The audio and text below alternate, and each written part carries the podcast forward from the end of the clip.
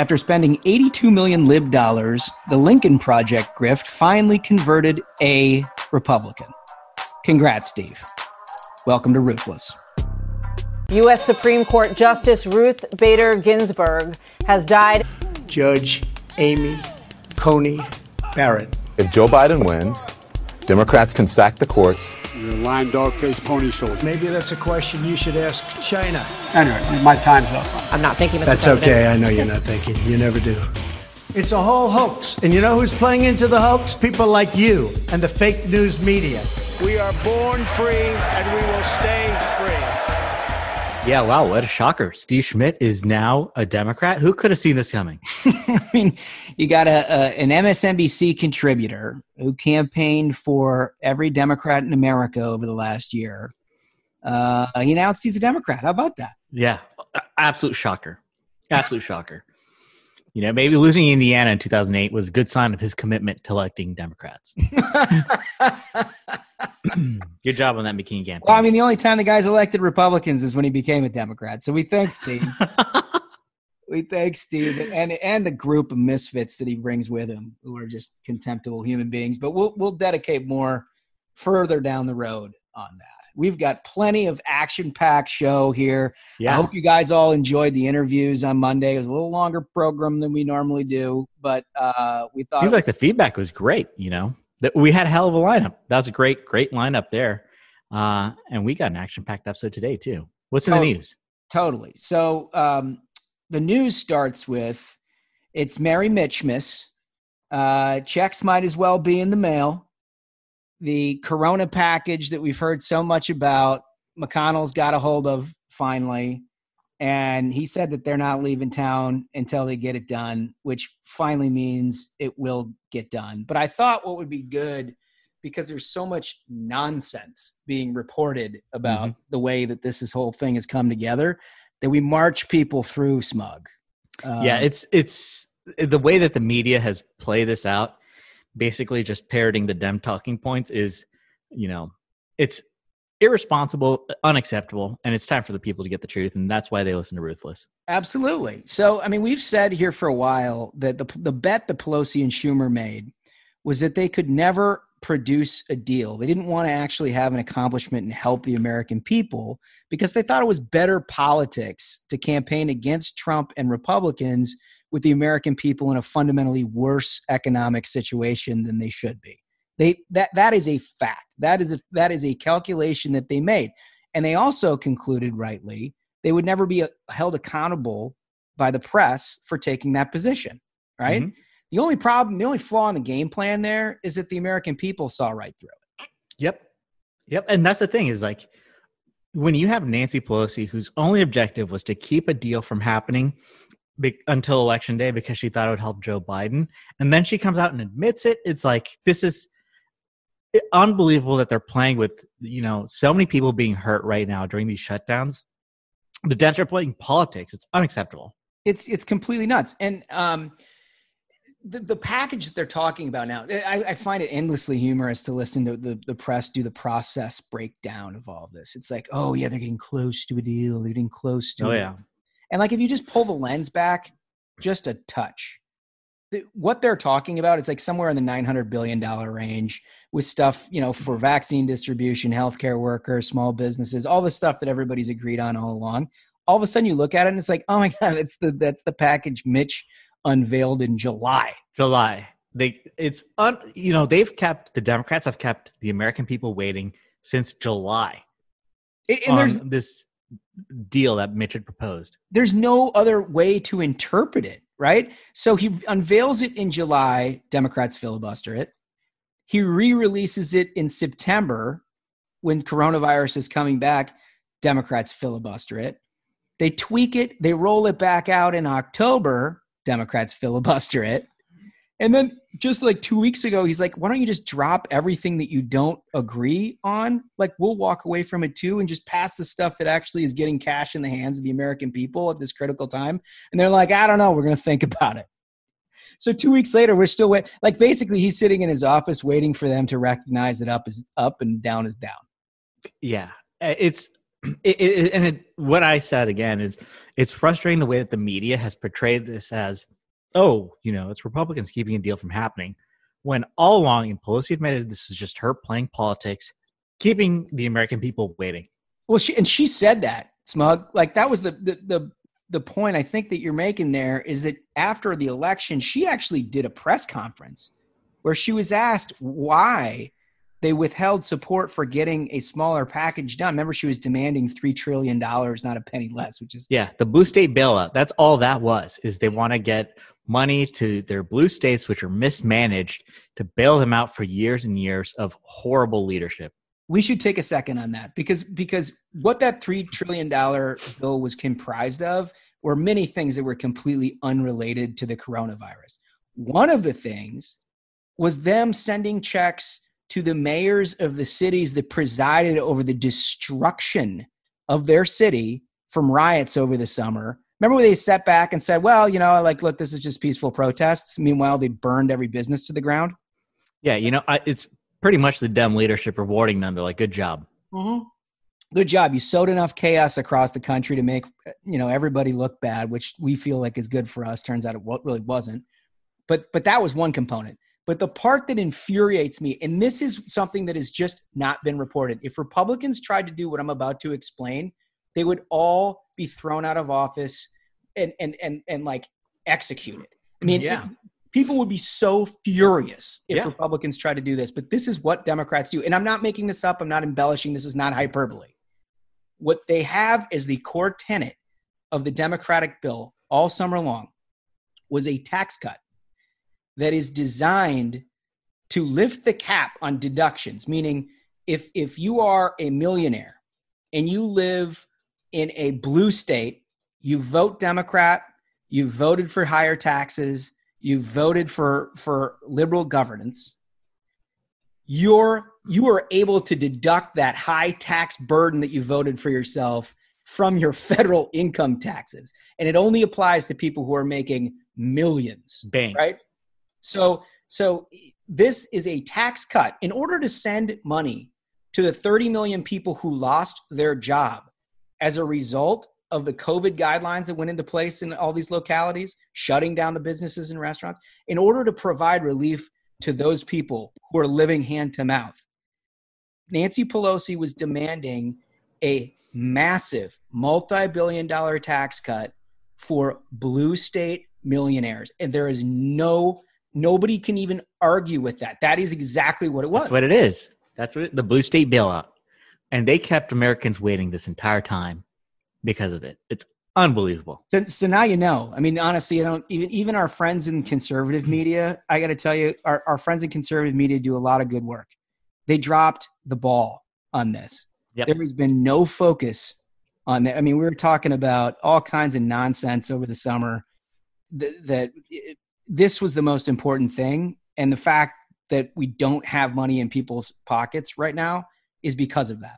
So anyway, that's the take we thought you needed to know. Let's get to something that's a little bit lighter. Yeah. Our good friend, Jeffrey Toobin, is back at the headlines. We promised our listeners, Smug, that we would have, dogged pursuit of our journalist friends, because it was an imperative to get to the bottom of the Zoom call in question. Yeah, Zoomgate. Where Jeffrey Toobin exposed himself and summarily relieved himself of many burdens, including his employment at the New Yorker. So there's an article and there's an attempt to, I guess, rehabilitate him. Is that what's going on here? It's what it looks like to me, but it kind of does both. Who had this? Was it New Yorker? Okay. What they do? So the New Yorker's got this piece that's sort of complex because on one hand it reveals like some details that I'm sure Mr. Toobin would prefer go unspoken. But it also spends like the last six graphs attempting to rehabilitate him. Like basically like he's a smart guy, you know, he just made a big mistake. Incredible. You know, but let's start with the news part of it. Yeah. Remember we asked, like, I wanted to know what was going on there, because people reported basically that he had begun a, let's just call it a self-congratulatory routine on a work Zoom call, not knowing he was on a work Zoom call. And I'm like, A, how does that happen? I got the quote right here. I want to read this. This is something else. So from the New York article, folks. He was seen lowering and raising his computer camera, exposing and touching his penis, and motioning an air kiss to someone other than his colleagues, Mr. Gasson said. The magazine suspended Mr. Toobin that day, and executives began an investigation. Like, picture sitting on the other end of this, and the guy's doing the old up and down. Horror, dude. Absolute horror.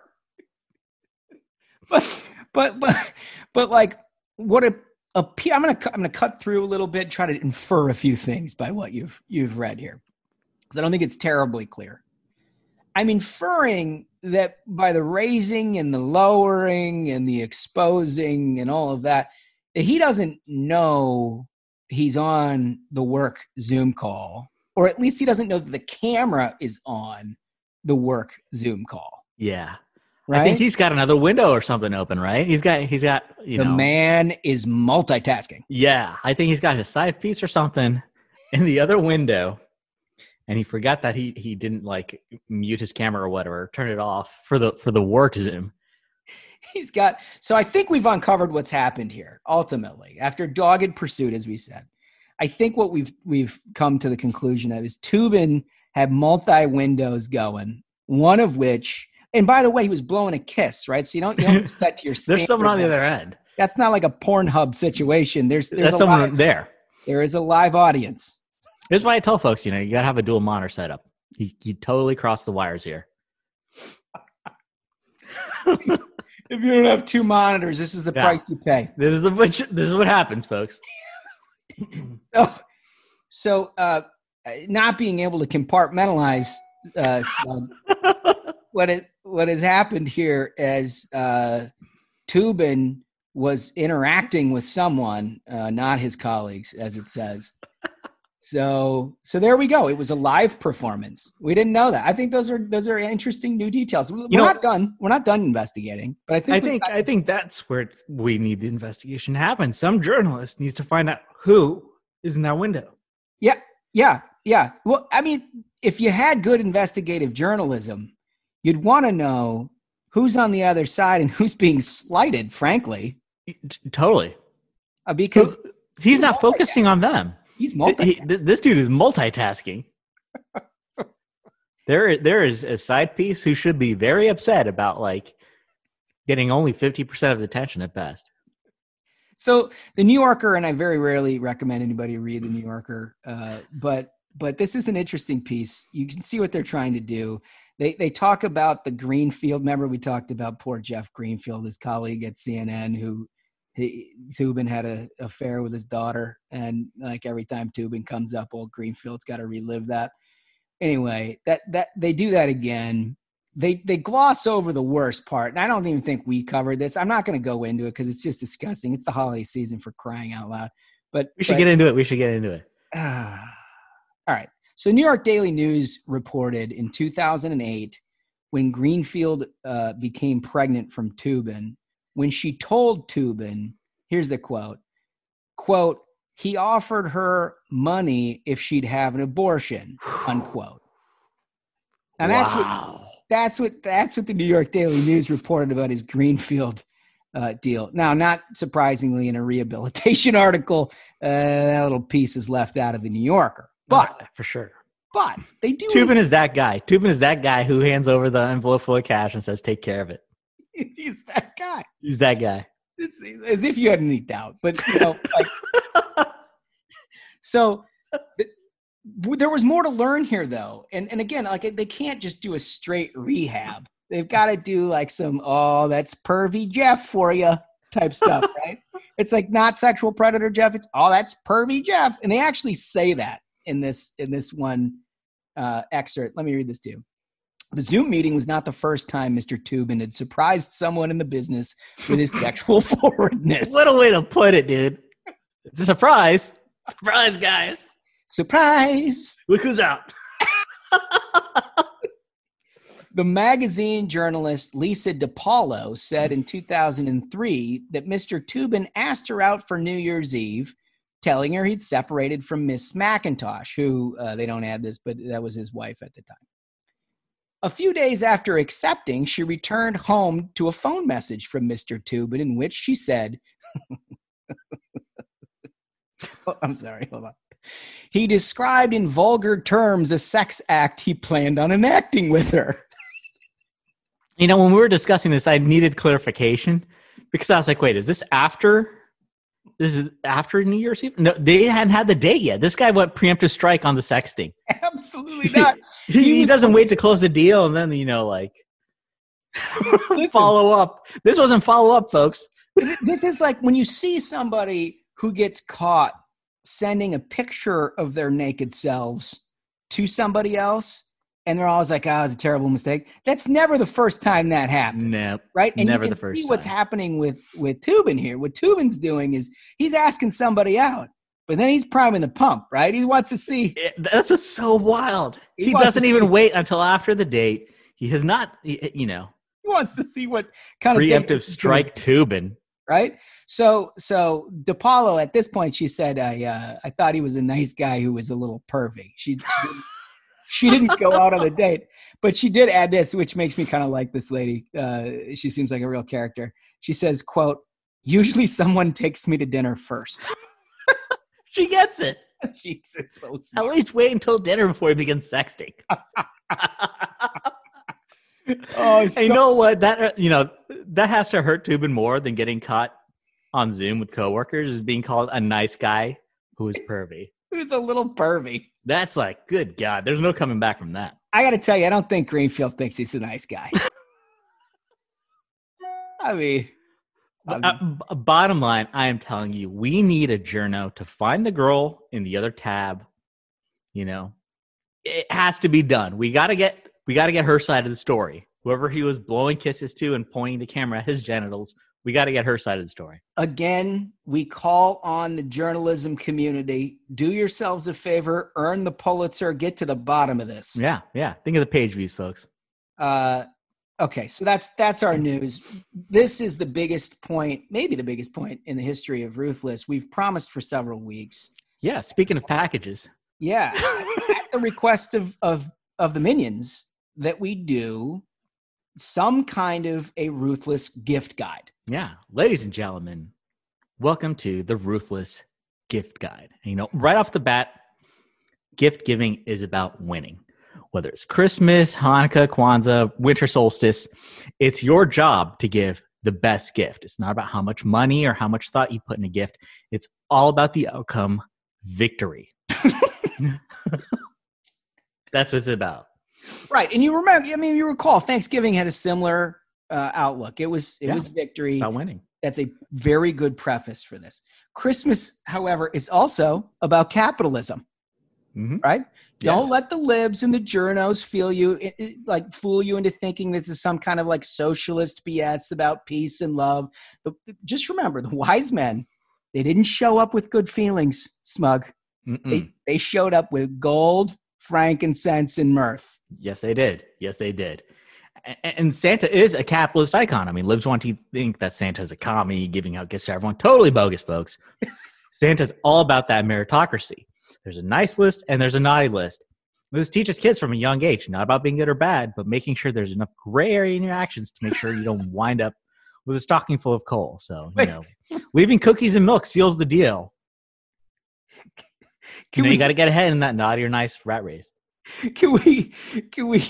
Can we stop on one line that you had there? You've got to build enough gray area into your actions to make sure you don't wind up with a stocking full of coal. Yeah, you got to teach them young. It's the way the world works. you got to have reasonable deniability. You've got to have. I mean, it's important lessons. And then when it doesn't work, bribery. Go for it. All right, so let's get to the gifts because this is an important part to just sort of contextualize and actually put into practice the framework that Smug has laid out here. And the first gifts are obvious. They already are obvious to you. You've probably already purchased them. You certainly didn't need us to come up with this. And that's ammunition and gold. Yeah, straight up. You know, and I mean, look, nothing says you care better than self-defense and a solid financial hedge. It's especially topical, given that in a month you've got Kamala coming for your guns and Biden's tanking the economy. Yeah, absolutely. All right. So the savvy investor in ammo and gold heavy portfolios at this point during the holiday season, they are going to look like a genius when the roundup starts. Absolutely. You know, great point there, Josh. You know, a second, and I try to remind folks of this simple fact. Your parents want grandkids, you filthy millennial. Like, sure, they'll pretend like whatever garbage you give them, socks or whatever. But deep down inside, they're so disappointed that you're not continuing the family line. You know, man, woman, liberal or conservative, your parents don't care about your excuse. They want grandkids, you failure. Bottom line. I will say, a few years back, when our first son was born, we gave them a card, I think, with some children's books. And it by far was the best gift we'd ever given them because at that point they were pregnant. There's no lie in that. There's no lie. That is the best gift. You also got to know your target, right? Because you can't get the same gift for everybody. And as much as you want to get your philosophy major, Bernie, bro, Zoomer cousin, the latest vision of a Trumpy bear, you need to understand that he's going to set it on fire. And that can go one of two ways, right? I mean, like maybe in some families, that's something to look down on, right? You don't want to disrupt your family with some kind of a bonfire in the middle of the living room. In my family, I don't know, man. It provides some warmth and ambiance to the holiday experience. Right? It's a good environment. So think about that in terms of if you're going to just shove something right down their throat, you know what their reaction's about to be. Does that add to your experience or subtract to it? Yeah. I mean, instead, especially for your younger liberal relatives, here's a couple suggestions that we have. Number one, a roll of duct tape, you know. Not only is it practical, but if worn across the mouth and nose, it cuts COVID transmission by 100%. You can also include the plastic bag that you use to bring it home from the store. You know, as long as it fits comfortably over the head of your relative, it's a surefire way to stop the spread. To be clear, we're not advocating for murdering your relative.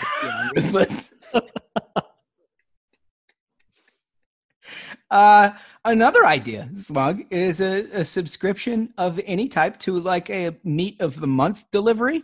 There are many companies that ship 12 different meats from 12 different species of animal over the course of the year. And, for your vegetarian family, that's a nice gift. You know, what you're giving them is the gift of protein. They're missing something in their lives. You're providing for them. I might consider that for my assistant Foldy, who is unfortunately a vegan. So that might help him out, you know, have a positive impact on his life. I mean, honestly, I'm just surprised that vegans, you know, celebrate holidays. I was pretty sure they don't, you know, if they don't, they clearly don't enjoy any joy in their life. So they probably avoid holidays to begin with.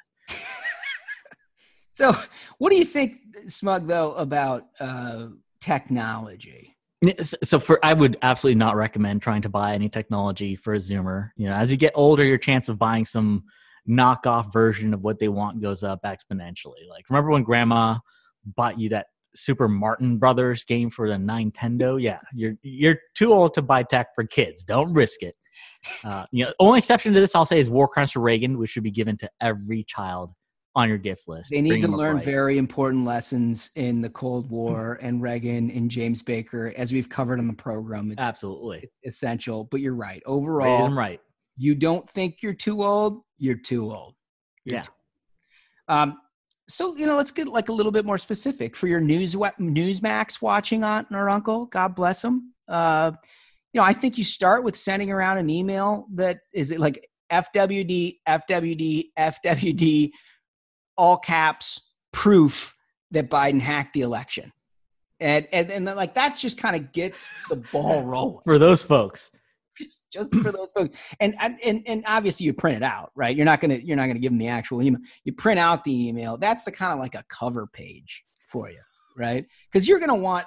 Look, you get up in the morning, kids like to open their presents right away. Every adult is just a little sort of like either hungover from the night before, or they're just not quite into the FWD proof that Biden stole the election. They is a that. Surefire way to get them up and animated. And, right? and those folks, you know, there's a lot that they could use in the Christmas season, you know, like a subscription to NordVPN or another internet anonymity service, because, you know, God knows what's in those emails that they've been forwarding and passing around. That'll help out for sure. You know, maybe a nice tasteful painting like dogs playing poker to hang on the inside of their bunker, and a year's supply of hydroxychloroquine. That should also, you know, check off their gift list.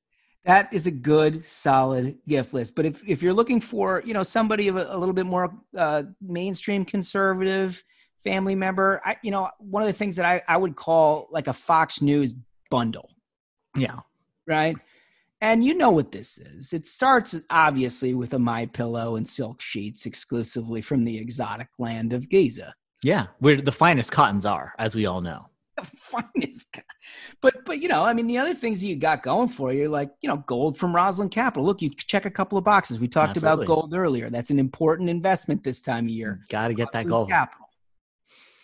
Right? And what else? You've got the third thing that they need.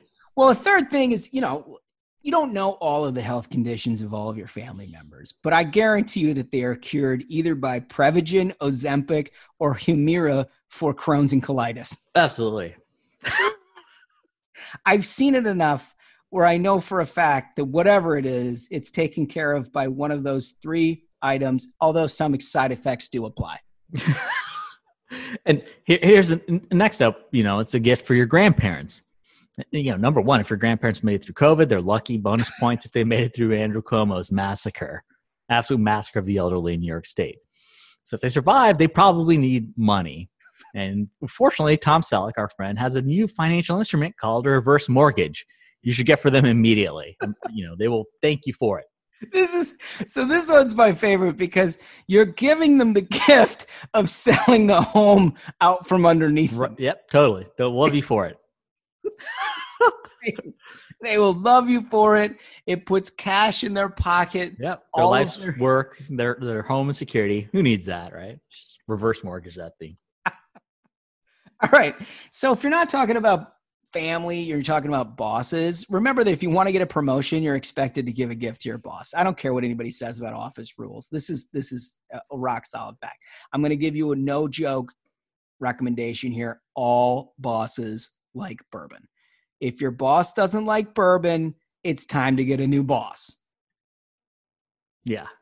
And, you know, let's close this with the gifts that if you're looking to give gifts to the hosts of Ruthless, you're going to want to give Josh at least one Georgia Senate seat in this special election, two if you want to splurge.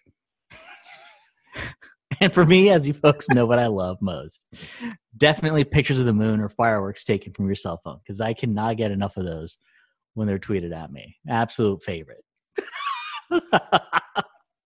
Can't get enough, folks. That is the gift guide.